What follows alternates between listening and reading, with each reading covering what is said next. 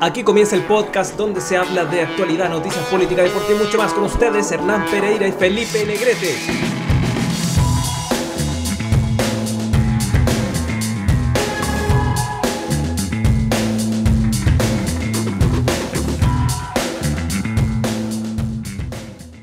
Hola, ¿qué tal? ¿Cómo están? Estamos aquí comenzando ya una nueva edición de este famoso podcast llamado con un nombre muy interesante, ¿cierto?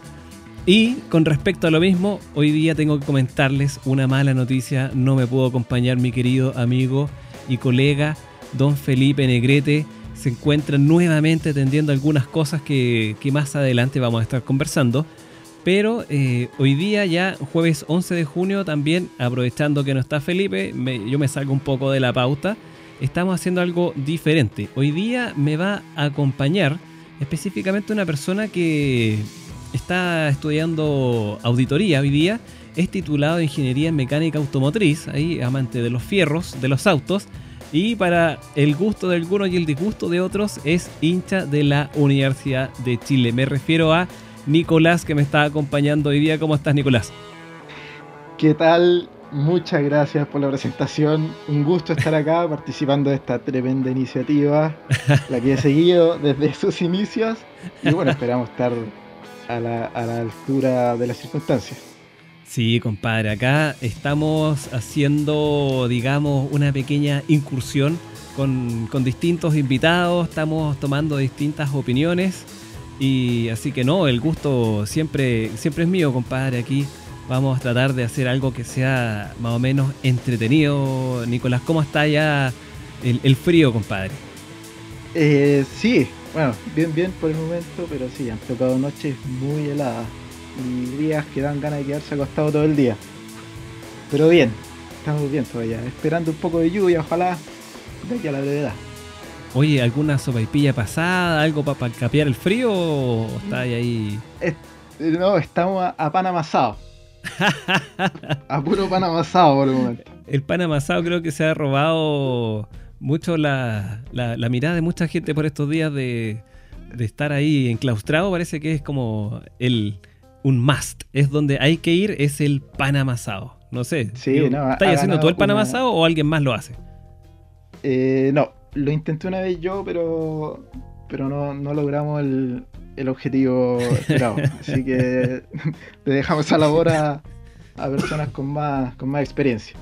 Ah, está bien, sí. Pastelero a tus pasteles, dice el dicho. Claro, y hay que saber reconocer cuando uno no se maneja en ciertos temas. Uy, hablando de temas, te tengo un tema interesante que comentar. Eh, bueno, ¿para qué te voy a decir si has visto no un poco lo que ha pasado en estos últimos meses en Chile? No solamente me refiero a la pandemia, sino que estoy eh, tomando un poco un tema más anterior, quizás ya de octubre del año 2019, que situó, eh, o básicamente esta noticia dice que Chile sufrió el quinto peor deterioro en el índice de paz global a nivel mundial. Me refiero, es el quinto país con peor deterioro en el sentido de paz y eh, el segundo peor evaluado en Sudamérica, imagínate. Eh, bueno, esta noticia yo la, leí más temprano en, en CNN Chile y donde estaban haciendo, hay una mención con respecto a este nuevo informe que fue elaborado por el Instituto de Economía y Paz, que revela que el nivel de paz eh, a nivel mundial cayó durante la última década, esto en, todo sentido, y particularmente en el año 2019. Este documento, Nicolás, fue publicado, eh, eh, perdón, es publicado anualmente y cubre para aproximadamente casi el 100% de los países, específicamente el 99.7% de la población mundial. Así que ahí van tomando distintos datos, distintos países y van viendo cómo se va, cómo se va desarrollando. ¿Cómo viste tú eh, este, este informe que te estoy comentando? ¿Estás como, has visto más violencia? ¿Has visto que realmente haya, sea tan así? Bueno, me parece como primera cosa lamentable que estemos eh, en la parte alta de, de, encuestas de este tipo, sobre todo si consideramos que a nivel mundial. A nivel latinoamericano, imagino que estamos por detrás de, del vecino Venezuela. Exacto, eso, eso te iba a decir. Somos eh, el segundo atrasito de Venezuela, imagínate. ¿Quién se lo iba a imaginar? Pero claro, bueno, considerando, considerando lo que ocurrió en octubre, eh, tampoco, tampoco se aleja tanto si lo vemos de manera objetiva. Y, bueno, considerando que además lo de octubre se prolongó de manera potente, al menos por un par de meses, bueno, no, no se podía esperar otra cosa. Ahora, afortunadamente, este tema de la. de la.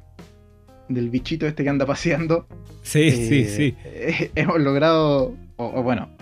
O sea, a la fuerza un poco se ha, se ha calmado el tema. No solo acá, sino en todos lados.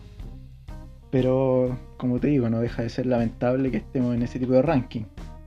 Sí, compadre, es eh, de alguna forma una, una mala noticia en ese sentido. Y de hecho, este informe eh, hacía mención como deshonrosa, porque no es una mención honrosa, de dos países en particulares.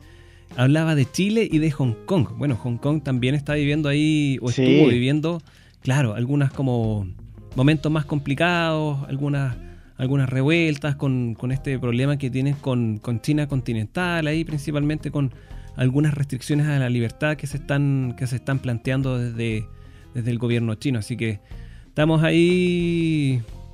¿Qué claro. que te diga? ¿Ah? Y bueno, y uno, y uno yo creo que en todas partes del mundo, o al menos los que conocían de este, de este largo y estrecho país llamado Chile, lo asociaban a un país tranquilo, sin con una marea calma. Exactamente, de hecho, de hecho, como dices tú, era un buen país para venir a hacer turismo, para hacer eh, distintos tipos de inversiones que estaban eh, fortaleciendo esta economía chilena que si bien no somos un país eh, desarrollado ni mucho menos, pero íbamos bastante bien, íbamos, digamos, eh, hacia el desarrollo, estábamos avanzando en ese sentido, pero claro, claro, creo que nos estuvimos quedando un poquito ahí, un poquito rezagados en ese sentido, así que bueno. No es, muy, no es muy alentador, pero bueno, hay que esperar un poco a ver qué pasa cuando pase todo este cuento que estamos todos guardados en casa, eh, vemos que aumentan las cifras día a día. Antiguamente en este programa, no sé si tú te habías fijado, pero nombrábamos harto las cifras de contagio, fallecimiento, etcétera. Pero Hoy, día queremos salir un poco de eso y, entrar en otras materias para también eh, que la gente no escucha. Claro, ya uno prende la tele, compadre, y todo se trata de lo mismo, de la enfermedad, de que los fallecimientos, que la nueva, que critican acá, que el actuar del gobierno, compadre es como un poco ya salir de, lo... Y hablando de salir de lo mismo, relacionado con esta enfermedad, yo sé que tú ahí tienes alguna, algún parentesco con alguien que, está más ligado, digamos, a este deporte y, juego llamado fútbol, que en otros países se conoce como soccer, ¿cierto? Y esta eventual eh, vuelta eh, a los torneos, etcétera. Yo me declaro un ignorante en este tema y por eso mismo te quería preguntar, yo he visto que ya, o he escuchado básicamente en la radio, que en otros países ya europeos que están un poco volviendo a la normalidad, a una cierta normalidad, obviamente no es una normalidad total, están planificando o ya han vuelto a, jugarse partidos, a retomar algunas ligas. ¿Qué, cómo, lo has visto tú en ese sentido? Sí, bueno, efectivamente hay, hay países donde las ligas ya se han retomado con cierta normalidad, obviamente con, muchas restricciones referente al público, jugando sin público, todo el cuento. Pero bueno, de las principales y más potentes ligas que ya volvieron está la alemana, que ya lleva algunas fechas ya jugadas y que por lo demás eh, hace unos días atrás tuvimos presencia en la Copa Alemana específicamente de, Charles Aranguis, jugador chileno. Ah, eh, con su equipo el Bayer Leverkusen, en donde consiguió pasar a la final de, dicha copa, la Copa Alemana. Así que, Espérame, pero ellos ya están jugando. Claro, tanto la liga, digamos, como, como estas eh, copas que van en paralelo a la liga principal, en este caso la Copa Alemana. Sí, ellos ya, ya están con todo. Oye, esta, esta copa vendría siendo como. Yo, yo creo que mucha gente se va a reír un poco de la pregunta, pero acá en Chile también tenemos una liga que es como nacional, ¿o no? o sea, tenemos, claro, tenemos el, torneo, el torneo local, oficial, primera A, primera B, y tenemos la Copa Chile. Perfecto. ¿Esto vendría siendo como una Copa Chile o...? Bueno, la Copa Alemana, que, es donde pasaron a la final, claro, eh, eh, se equipara nuestra Copa Chile, pero también van jugando y ya retomaron la otra, la, la, más importante. Mira, qué, qué, qué, bueno, los jugadores me imagino que están jugando sin mascarilla y el tema del público me dijiste que sin público. Claro, algunas algunas ligas ahí han tratado de, de buscar soluciones poniendo público falso, digamos, con... claro, pero no sé qué tanto sentido tiene, tiene un, sentido más visual, pero, pero para el espectáculo y para el, para el jugador en la cancha me imagino que debe ser bastante irrelevante. Eso te iba a preguntar el otro día, estaba, no, no recuerdo, hace ya un buen rato, alguien decía, no, es que jugar un partido, parece que fue acá en Chile, decía, no, jugar un partido sin público no tiene sentido, pero yo personalmente, que te digo que no soy una persona muy entendida del fútbol, yo creo que sería una buena alternativa partir sin, sin, público, digamos, porque una, por el tema de los contagios, el distanciamiento social, imagínate, van a estar todos ahí gritando, es complicado, pero yo creo que es súper viable, me parece súper viable eso de, de, verlo eh, desde casa, no sé si, qué, qué opinas tú, pero a mí me parece que es algo más que razonable. O sea, claro, considerando, considerando cómo estamos en la actualidad, sí, pero eso va acompañado de una merma en lo económico, con la venta de entradas, etcétera. Ah. es, muy complicado por ese lado, sobre todo, por ejemplo, en el caso del fútbol chileno, que, no se manejan grandes presupuestos y que los flujos de dinero no entran como podrían entrar en ligas como la española, la italiana o, la inglesa. Donde hay muchas más lucas. Mm. Claro, y hay inversionistas y todo eso. Acá, acá la cosa es más a la chilena. Somos como. Como. somos como de barrio, así, como. pequeña. ¿ah? Pero un poquito más de todas grande. de todas maneras, eh, para el fútbol chileno, en primera instancia, y obviamente siempre sujeto a, revisión, está, está proyectado que el fútbol vuelva el 31 de julio. Ah, tenemos fecha. Tenemos fecha. Sí. Ya mm. hubo, acuerdo y hay esa fecha tentativa, obviamente sujeta a, revisión. Sujeta a revisión. Oye, qué, interesante el tema este del fútbol. Yo pensé que, no sé, me, preocupaba porque yo sé que es algo que es súper importante para gran parte de la población acá en Chile.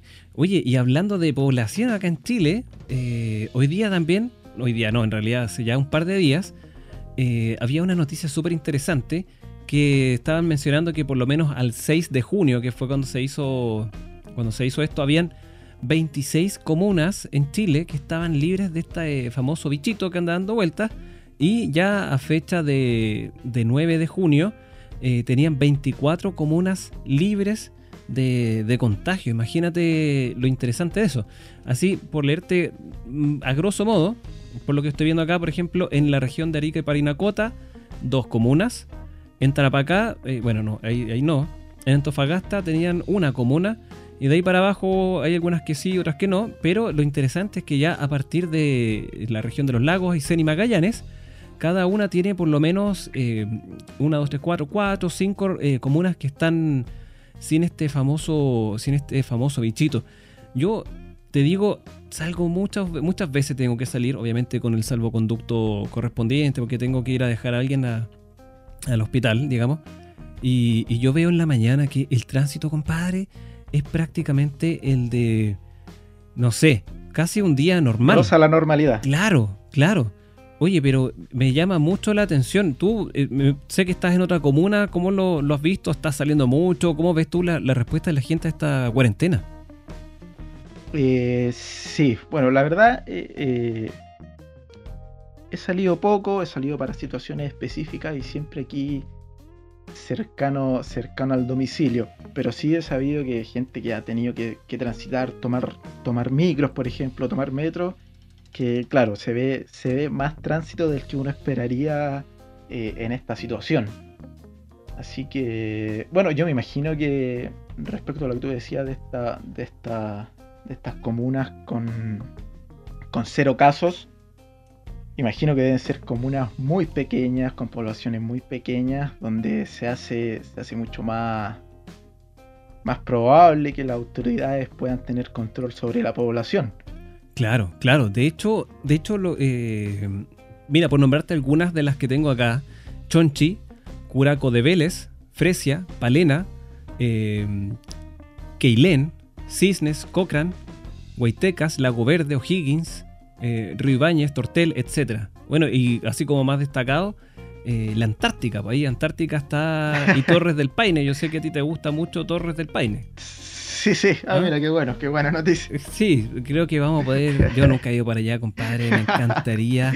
Oye, ¿Cómo, yo no sé, cómo no he ido, no, ahí hay mucha gente en Torres del Paine, porque bueno, está la típica postal ahí de estas como de las Torres del Paine como tal, digamos. Claro, la, claro, la, postal típica que es muy bonita. Pero, Esos macizos de... Claro, es tremendo, pero, pero alrededor para llegar ahí, sé que son como varios días, hay mucha gente, hay como un pueblo, ¿cómo es, el, cómo es allá? No, no, no, no, conozco. A ver, bueno, Torres del Paine netamente es un parque nacional muy aislado por lo demás. Y la ciudad más cercana, o al menos la ciudad más cercana desde donde uno puede ir, es Puerto Natales. Y estando ahí en Torres del Paine, eh, claro, la cosa es vegetación, verde, agua y no mucho más. Y afortunadamente sí, hace ya algunos años se han, se han tomado resguardos por parte de, del Parque Nacional y se ha restringido el acceso, porque ya el tema se había popularizado tanto, tanto a nivel nacional como internacional, que la cosa se estaba saliendo un poco de control y, es importante en ese tipo de, parques mantener la cosa raya por el tránsito de personas y por lo mismo más o menos que pasa con, el tema de, la actualidad, donde a mayor cantidad poblacional eh, es más difícil controlarlo. Mm, claro. Así que últimamente, claro, el tema está siendo con, con, con reserva de horas, cosas así. Y ya estando allá, bueno, lo ideal, si bien hay tours de, empresas, pero, pero esos tours, tú sabes que muestran la cosa por encima nomás. Claro que sí. Para la cosa ir, a, ir y conocerla de verdad, hay que tomar mochila, carpa, saco de dormir y, mover las patitas, entrar a caminar. Oye, tú te fuiste a, patas así por las tuyas nomás. Claro, bueno, llegamos a Puerto Natales y de ahí Puerto Natales eh, camino al parque, un par de horas si mal no recuerdo. Y ahí, claro, el parque tiene una ruta que está compuesta por, por dos sectores, digamos, la W y la O. ¿Ya? Eh, siendo la O la de mayor complejidad y la que rodea totalmente el parque. Eh, Pero claro, y ahí la cosa es. ¿Y tiene mejores paisajes? ¿Tiene mejores paisajes esa ruta más complicada o no necesariamente? Eh, sí, la cosa es un poco más, más cruda. Más natural. Claro, más frío. de hecho, el famoso paso John Garden eh, es un paso que te puede perfectamente. Bueno, de hecho, a mí tuve la fortuna probablemente de que me tocara con nieve, nevando en ese momento. Imagínate. Hay otros que les toca incluso viento blanco. Esa cuestión ya me imagino que es ya otro, otro nivel. Ver grills ahí, nada. claro. y está, está si, no, si mal no recuerdo, cercano a los mil metros de altura el, el paso. Chuta. Y ahí uno llega al, glaciar, famoso glaciar Grey. Ahí lo tiene frente a uno cuando baja del, paso John Garden. Es una experiencia que la verdad yo a quien me consulta se la recomiendo plenamente porque es... Cuando uno va a, a Torres del Paine es impactante la belleza y después todo lo que veas te parece poco. Es que me imagino que la inmensidad, es como la misma foto, es una cuestión, pero monumental. Sí, sí, sí. Bueno, y de hecho, eh, como muestra de uno estando allá, la verdad, cuesta, cuesta muchas veces encontrarse con, chilenos. Uno escucha, no sé, que unos están hablando en japonés, otros están hablando en alemán, otros están hablando en inglés. Así que hay una multicultura tremenda también. Oye, pero la gente que va principalmente, me imagino que rango etario deben ser más jóvenes necesariamente o, o No, puede no ir un viejito cualquiera. Por lo menos, yo he ido dos veces. He hecho la W y la O. Y ¿Dos en ambas veces? ocasiones sí, No me he topado con, con grupos de gente sin problemas de 70 años o tal vez más. Lo que sí, todo extranjero. Claro. Pero que van con su mochila y tú los veís y... Mejor que uno en ocasiones. Oye, Y llega- qué- lleg- llegan ahí al- a la zona donde acampar, sacan su cerveza y ahí. cerveza chilena Vamos. tendrá que ser, ¿no? Sí, sí, no sé si se puede hacer publicidad, pero allá. Mejor que no. allá, No, pero me imagino. un- Me un imagino cuál es cerveza, La- de la zona o, más cercana, digamos, a la zona sur. Claro, una cerveza bien austral. Oye, qué buena. Bueno, pero, y, y pre- pregunta, yo estoy un poco más gordito. ¿Un gordito así podrá ir alguien que fume o, o no o da lo mismo? Sí, no, sí, es, es para todo público. Cada uno a su ritmo, por supuesto, pero, pero por ejemplo, la ruta a la W eh, es una, una ruta más soft y que, que, que no amerita un gran estado físico. Bueno, de hecho, yo tampoco soy ningún atleta, ni, ni, ni mucho menos. Ya, pero digamos Así que, que más flaco eh. que yo, por lo menos. Sí, pero bueno, eso tampoco tiene directa relación con el rendimiento a la hora de caminar. No, yo soy pésimo para caminar. Debo- o sea, yo, yo caminando llego a varias partes, pero si tengo que apurar el tranco o me van a saltar, no, yo me entrego al tiro. Ya, ¿para qué voy a, para qué voy a hacer un ¿Pa' poco de show? Claro. ¿Para qué pa- complicar las cosas? no, para nada. Oye, qué bueno que mucha gente extranjera, mucho europeo, me imagino también por Sí. esos lados. Y Sí, sí, sí. Así que el que tenga ganas, su buena carpa, su buen saco de dormir, zapatos cómodos, más que zapatos así tanques, bototos para el frío, no, zapato cómodo. Es ¿Sí? lo principal. Sí. Yo pensaba que neces- necesitaba algo más como de escalador, así como más específico. No, necesariamente. No, no, no. No, o sea, obviamente un zapato, un zapato de trekking, un buen zapato de trekking, pero que busquen por sobre todo la comodidad más que el abrigo, porque uno, por más que esté lloviendo, nevando, ya a los 15, 20 minutos de, de ir con la mochila al hombro caminando, ya entra en calor y, y chao, frío. La patita no va helada, digamos, la patita va calentita. No, para nada, para nada. Mira, hay que, hay que evitar la chalupa, la hojota, vamos dejando ese tipo de No, cosas en la no, casa. no, no, no, para nada. No, esos van a molestar, no van a hacer, a hacer bulto. Puede ser para la ducha, para la ducha, una, una chalita cico.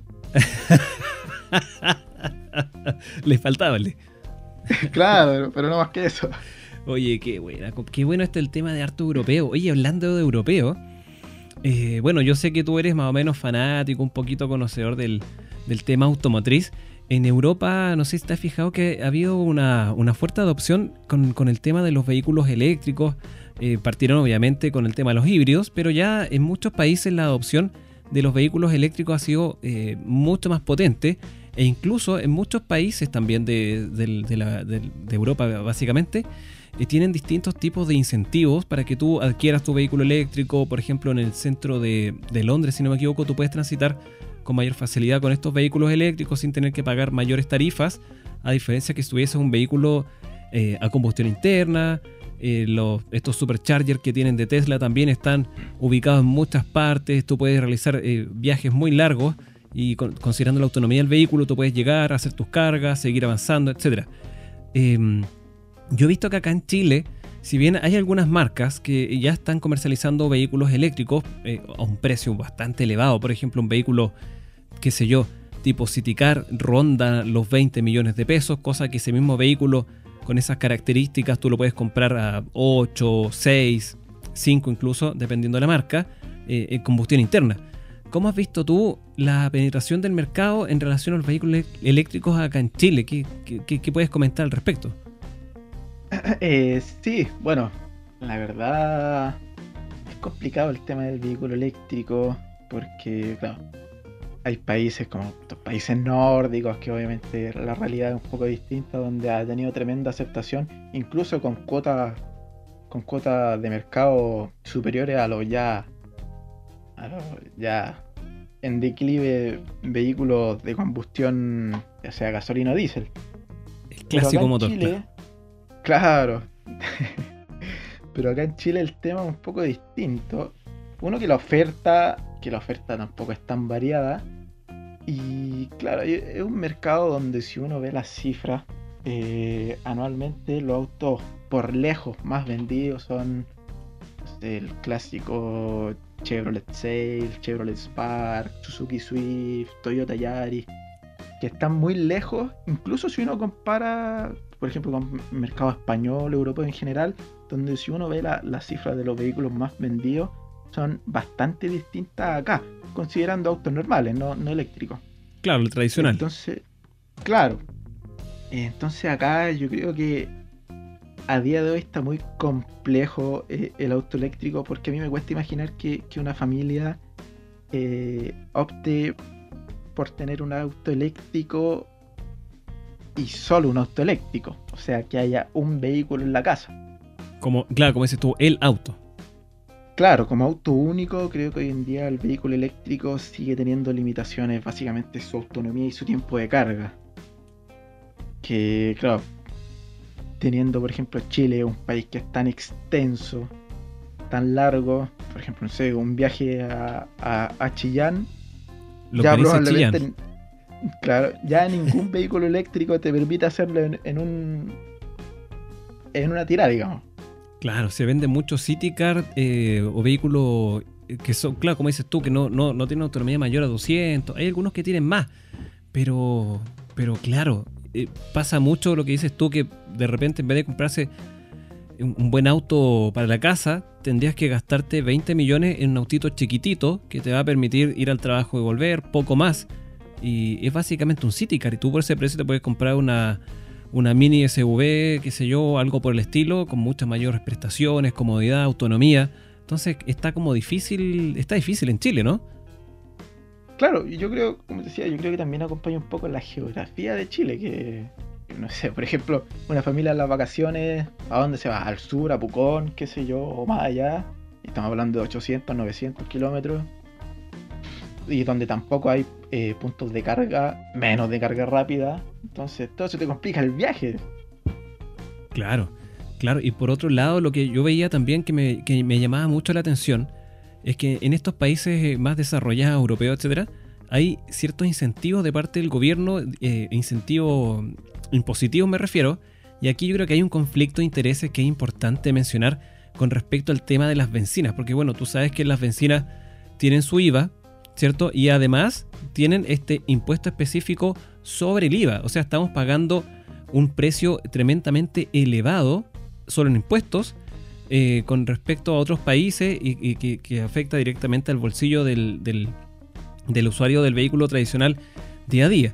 Y desde ese punto de vista tampoco es muy conveniente, creo yo, yo creo que ningún gobierno hasta el momento lo va a hacer, de, da lo mismo el color, eh, quitar este impuesto específico, yo creo que no, no es una alternativa.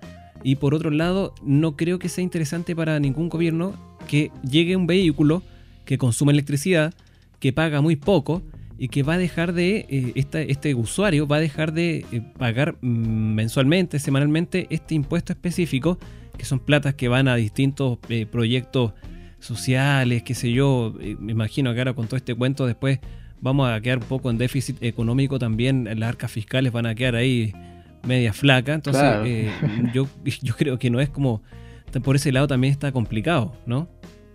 Claro, aquí en, y en Sudamérica en general hay toda una maquinaria, claro, el tema de, los combustibles fósiles, y que va a ser muy difícil de erradicar.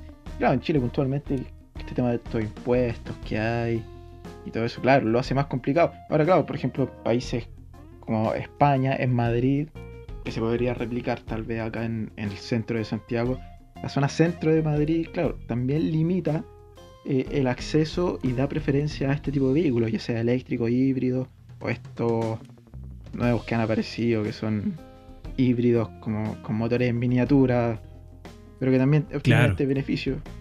Y claro, uno acá podría pensar, no sé, a lo mejor el rubro de los taxis, todo ese tipo, que es un tremendo rubro, tremenda cantidad de autos, podrían al menos a ellos presentarle este tipo de incentivos, ya sea al momento de la compra o en las patentes que tienes que pagar durante el año. Y así de a poco ir armando eh, todo un mercado acompañado también de, de redes de carga. Que bueno, sería de gran beneficio para todos. Ayudaría a limpiar un poquito el aire. Pero no sé, no sé cuándo, cuándo veremos en un país como Chile una, evolución de ese tipo. Hay, hay como resistencia al cambio en ese sentido y como decía, yo creo que también hay, un tema de, dependiente del color, siempre he dicho, eh, el gobierno de turno, cual sea, no va a querer verse con menos luquitas para hacer ahí algunos cambios en diferentes partes, que obviamente mientras más luquitas tenga el gobierno va a poder tomar más medidas, va a ser más popular y va a poder seguir manteniendo ahí eh, la votación para el siguiente cambio de mando o qué sé yo. Entonces está difícil por ese lado. Y bueno, yo creo que tenemos para rato incentivos económicos, yo creo que al contrario, porque son lucas menos que, nos van, que van a ver ahí eh, para poder repartir y tomar estas, estas medidas como eh, gubernamentales, construcciones de cosas, etcétera. Chile, Chile, para cerrar, si no, Chile, sí. creo yo que tiene la, las herramientas para ser un ejemplo, incluso a nivel mundial, de, de energías renovables, considerando el desierto que tenemos, considerando el extenso océano, que en otros países como en Europa hay instalaciones de energía eólica en el océano, a lo largo del océano. Tenemos el litio, el litio que es una locura la cantidad de litio que hay acá en Chile entonces por eso creo que Chile podría tomar todas esas cosas y tomar la bandera de, la energía renovable y bueno, acompañadas también del vehículo eléctrico. Yo creo que, sería buena alternativa. Y de hecho estaba escuchando que ahora que nombraste el litio, en Chile eh, están, ya, eh, si quieren eh, empresas montarse acá para poder extraer el litio, se le está pidiendo como exigencia que no solamente la extracción del litio, sino que de, algún producto un poco más elaborado, como por ejemplo, ponte tú, baterías de litio, ya, o claro, celdas de litio, pero desde ese punto de vista, los inversionistas han visto que no es buena alternativa porque siempre se ha dicho que podríamos darle un valor agregado, por ejemplo, al cobre, pero, pero si, si estamos poniendo como país barreras de entrada para que venga gente a invertir, a dar empleo y puedan extraer el litio que o no lo extraen ellos o no lo extrae nadie. Eh, se están yendo a otros países y eso es un poco lo que está ocurriendo acá, que, las barreras de entrada para esta extracción. Y también hay que considerar que el litio, si bien es el auge hoy, eh, hay investigaciones que han estado trabajando durante mucho tiempo para eh, cambiar la tecnología, han perfeccionado, si bien la densidad energética por, la, por cada gramo, por cada por volumen en relación a las baterías de litio, el litio es hoy día y no vaya a ser cosa que nos pase lo del salitre, que claro, es súper interesante hoy día, pero mañana ya a nadie le interesa. Entonces, quizás incentivar un poquito, que también nos vendría bien extraer y trabajar el litio, así como extraímos y trabajamos el cobre, yo creo que sería una buena alternativa. Y si a eso le pudiésemos sumar algún valor agregado, como dices tú, como esto de los vehículos eléctricos, tenemos eh, qué sé yo, el desierto de Atacama, radiación. Tú mencionaste también el océano con el tema de la, energía ahí, qué sé yo, eólica, mareomotriz, creo que se llama la otra, esta geotermia. Tenemos hartas cosas que pudiésemos hacer, pero, pero creo que faltan ahí quizás algunas políticas más de Estado, quizás como somos un país que estamos en desarrollo, estamos preocupados también del tema de la educación, que hay que mejorar esto acá, acá, así que yo creo que vamos a tener para rato, Nicolás. Sí, bueno, pero lamentablemente, entre tanto, entre tanto ministerio inútil, claro, podría haber un, ministerio más eficiente en cuanto a energía renovable y que, pusiera los incentivos donde corresponde para que llegaran nuevas empresas. Que si a las finales tú les das, entre comillas, regalías, no sé, a través de impuestos, qué sé yo, te va a beneficiar igual porque te van a dar un montón de empleo y van a, traer, a atraer un montón de cosas positivas. Por supuesto, si al final hasta el momento no tenemos más que exportar. Y si somos buenos en exportar, bueno, exportemos y exportemos mayor cantidad, sería quizás bueno para reactivar esta economía que está de capa caída, considerando todos los eventos que han ocurrido a finales de este año. Y yo creo que van a seguir ocurriendo este año entero entre enfermedad, entre pequeños movimientos por allá, por acá.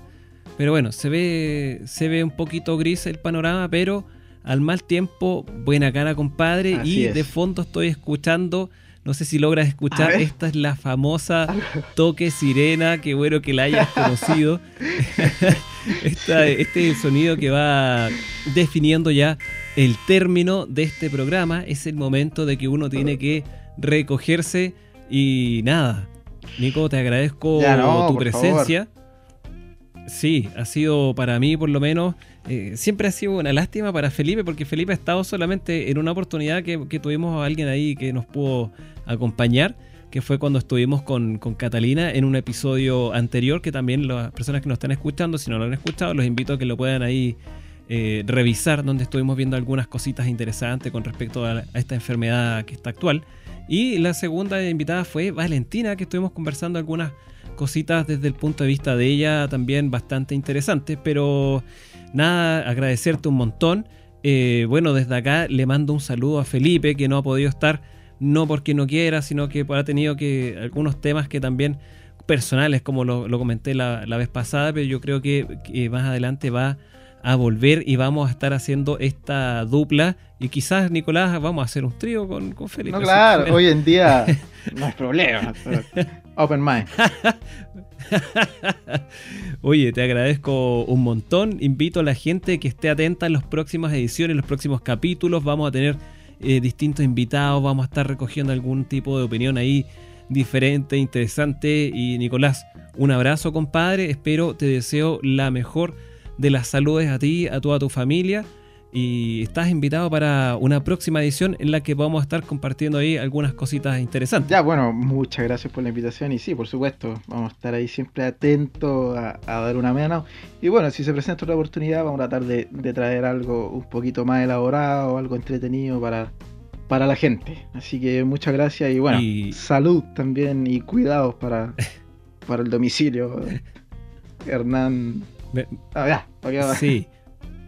Eh, me, gusta eso de salud. Me, recuerda a ah, tiempos pasados donde uno podía. Claro. Pero que pueden volver.